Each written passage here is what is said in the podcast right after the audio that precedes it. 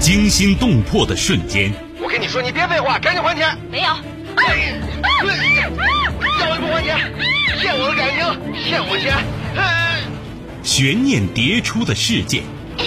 杨一，你不要喊，已经晚了，谁也救不了你了。法律，法律会替我报仇的。你，你也会不不好死。这就是对你人生哲学的最后总结。人性善恶，爱恨情仇。王恒，你说什么呢？我一直拿你当干儿子。什么干儿子？我才不是你干儿子呢！你我，我告诉你，我就要跟你在一起，你赶紧跟他断绝关系。咱俩差着一辈儿呢，怎么在一块儿啊？你，我掐死你！谁是你今生难忘的人？谁没有今生难忘的事？难忘今生，淮南带您看尽世间百态。今生难忘，声音魅力，品味人情冷暖。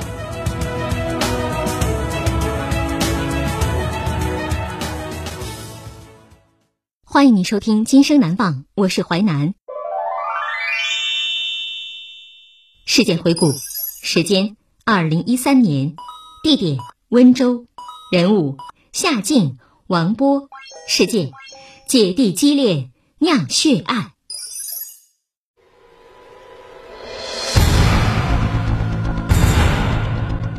凌晨两点，出租房里，小伙子躺在床上看电视。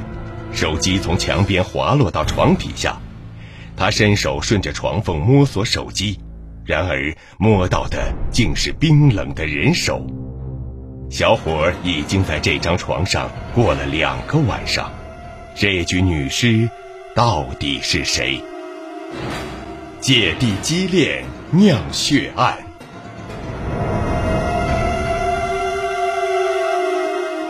床下女尸。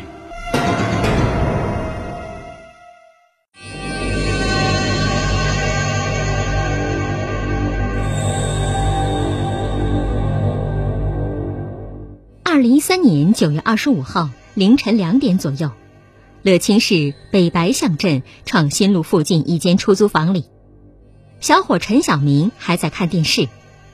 这时，他的手机不小心滑到了西蒙斯于床头的缝里，他想伸手去摸手机，忽然间手指碰到一个冰冷而有弹性的物体，陈小明下意识缩回了手。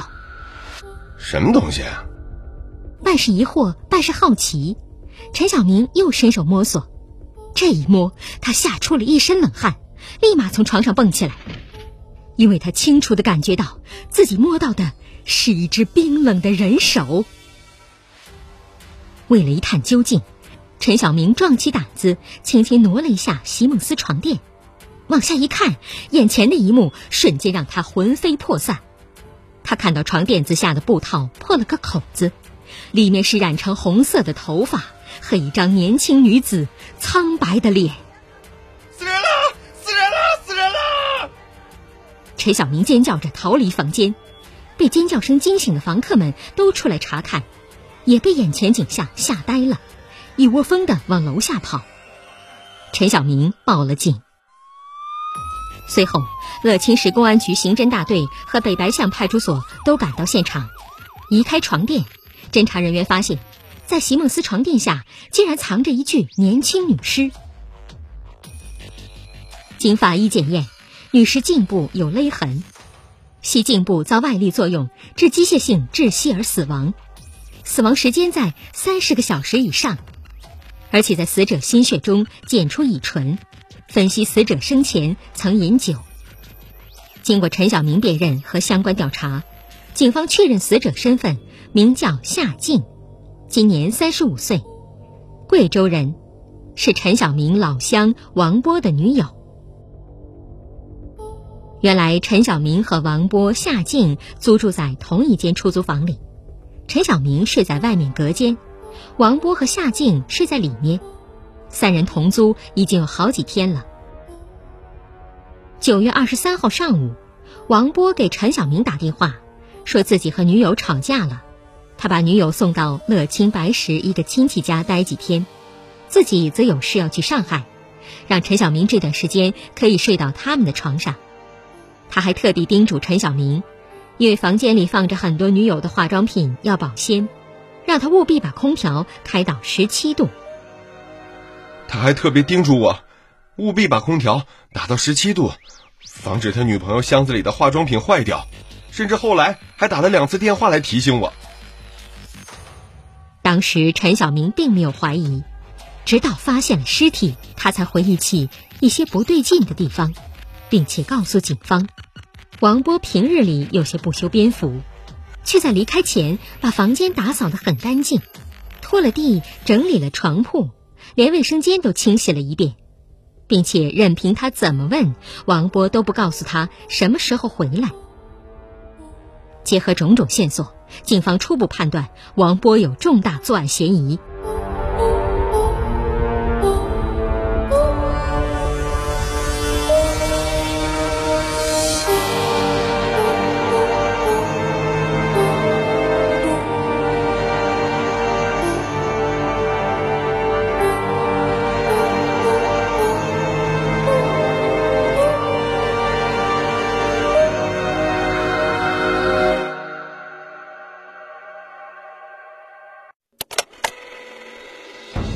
欢迎您继续收听《今生难忘》，淮南带您看尽世间百态，声音魅力，品味人情冷暖。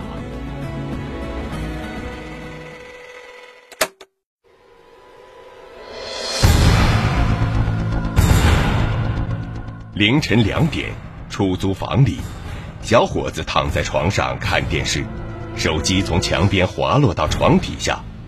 他伸手顺着床缝摸索手机，然而摸到的竟是冰冷的人手。小伙已经在这张床上过了两个晚上，这具女尸到底是谁？姐弟激恋酿血案，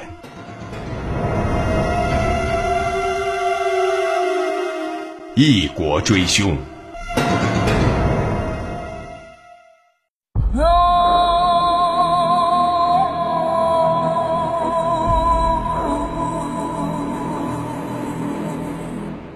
随后，乐清市公安局成立了专案组侦查该案。然而，王波真如他所说的去了上海吗？经过深入调查，警方发现他并没有去上海，而是在案发当天下午两点便乘飞机去了云南。在云南警方协查下，民警发现王波曾经在云南陇川出现过，而此时距离命案发生的时间已经过去两天了。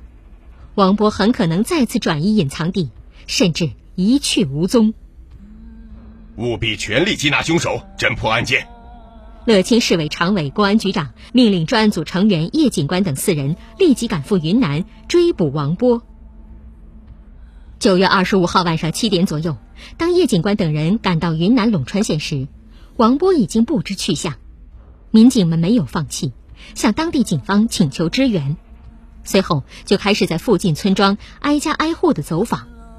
经过两天走访，王波的下落终于有了一丝线索，但这条线索并没有让民警们欣喜。根据线索，王波很可能已经逃到缅甸边境特区克钦邦麦扎央。麦扎央位于缅甸北部，是由克钦独立军管制的地区。克钦独立军因为民间地方武装整编问题和缅甸政府当时正处于对立状况。而这两年来爆发了上千次的武装冲突，当地治安形势非常紧张，这无疑让专案组此次追捕行动变得极其困难。十月二号上午，在经过连续一周排查后，警方终于找到王波在麦扎央的藏身处。此时摆在追捕组面前的情况十分的棘手，如何入境，如何实施抓捕？更让追捕组民警担心的是，王波在缅甸。会不会有关系人？如果有，即使成功入境，行动也将危机四伏。一边是隐匿的嫌犯，一边是危险的形势，民警们选择继续追捕，谨慎地沿着边境走访排查，避免引发不必要的争端。民警深知当地形势的复杂，我们当时确实有些担心，但决心也很大，绝不能让嫌犯逍遥法外。多方努力下。追捕民警得到了缅甸警方的配合。我们在当地没有执法权，那里面到处都是带枪的武装人员。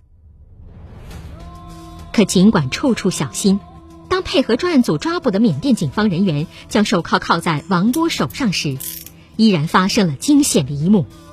当地巡逻的武装人员不知缘由，竟将追捕组团团包围。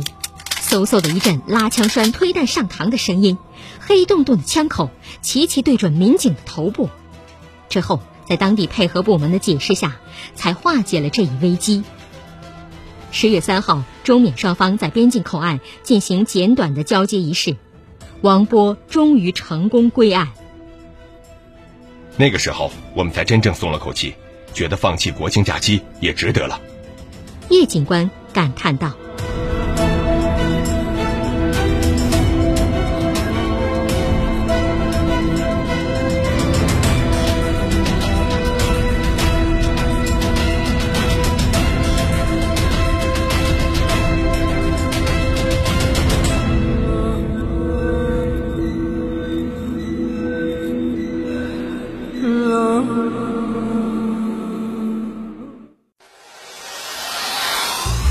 精彩的故事结构，新锐的声音制作，在纷繁复杂的真相与假象中，淮南用魅力声音解读世间百态，品味人情冷暖。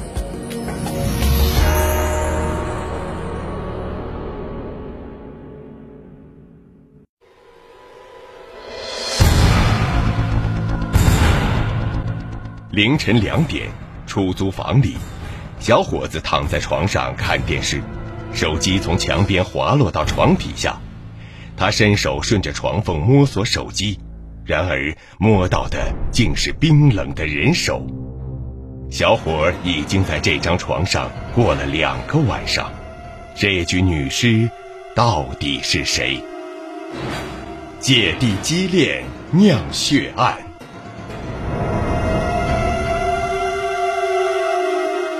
姐弟孽恋。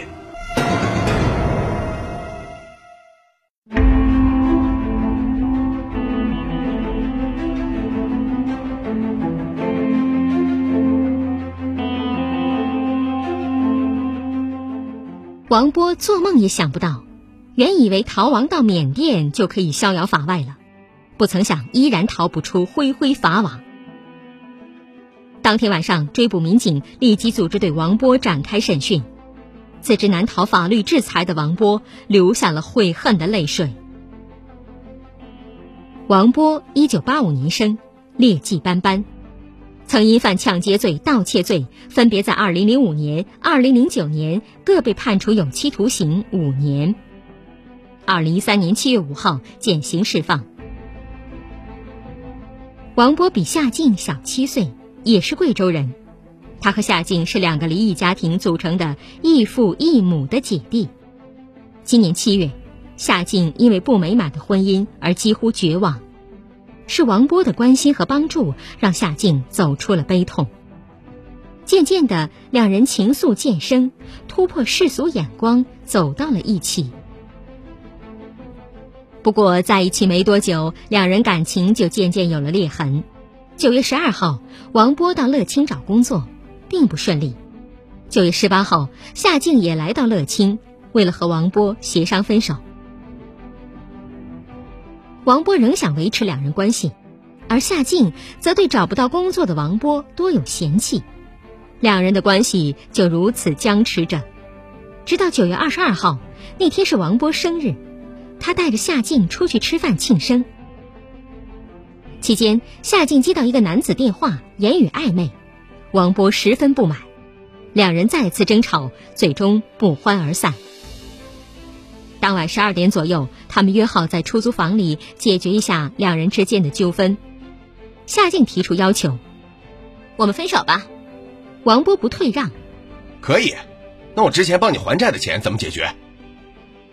而在两人争吵之时，夏静再次接到那名男子电话。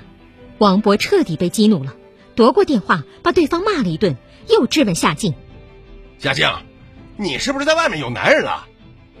夏静反问：“我在外面找男人，关你什么事儿？”我掐死你！王博说着，就伸手掐住夏静的脖子。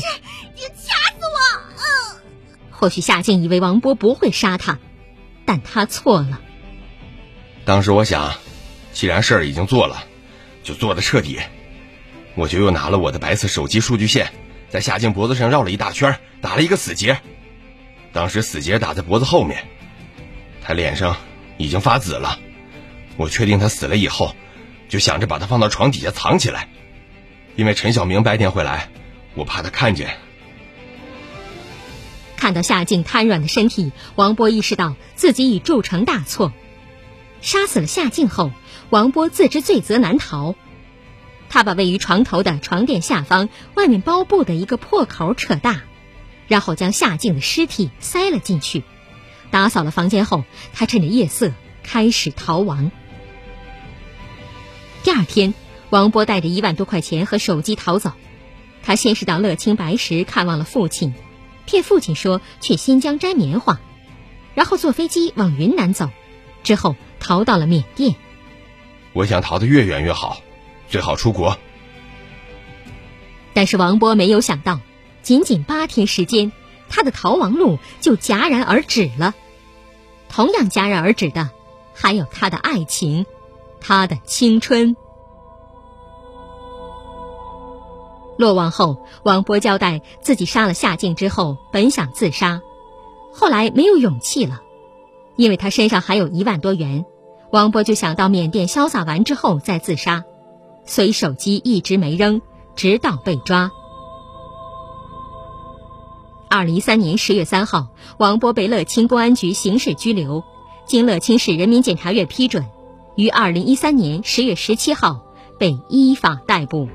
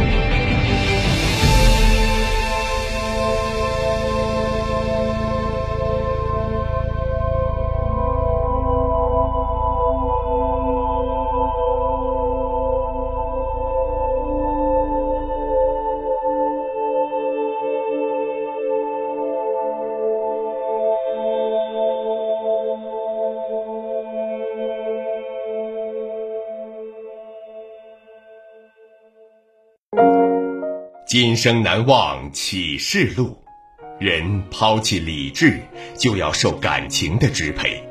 脆弱的感情泛滥不可收拾，就像一只船不小心驶入了深海，找不到停泊处。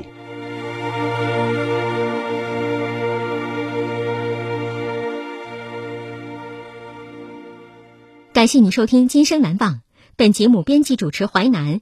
下期您将听到。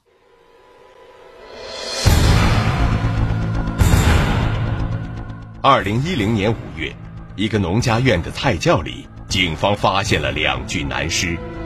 当警方挖掘尸体时，菜窖的底部竟然还藏匿着只剩下白骨的第三具尸体——女魔头地窖埋尸。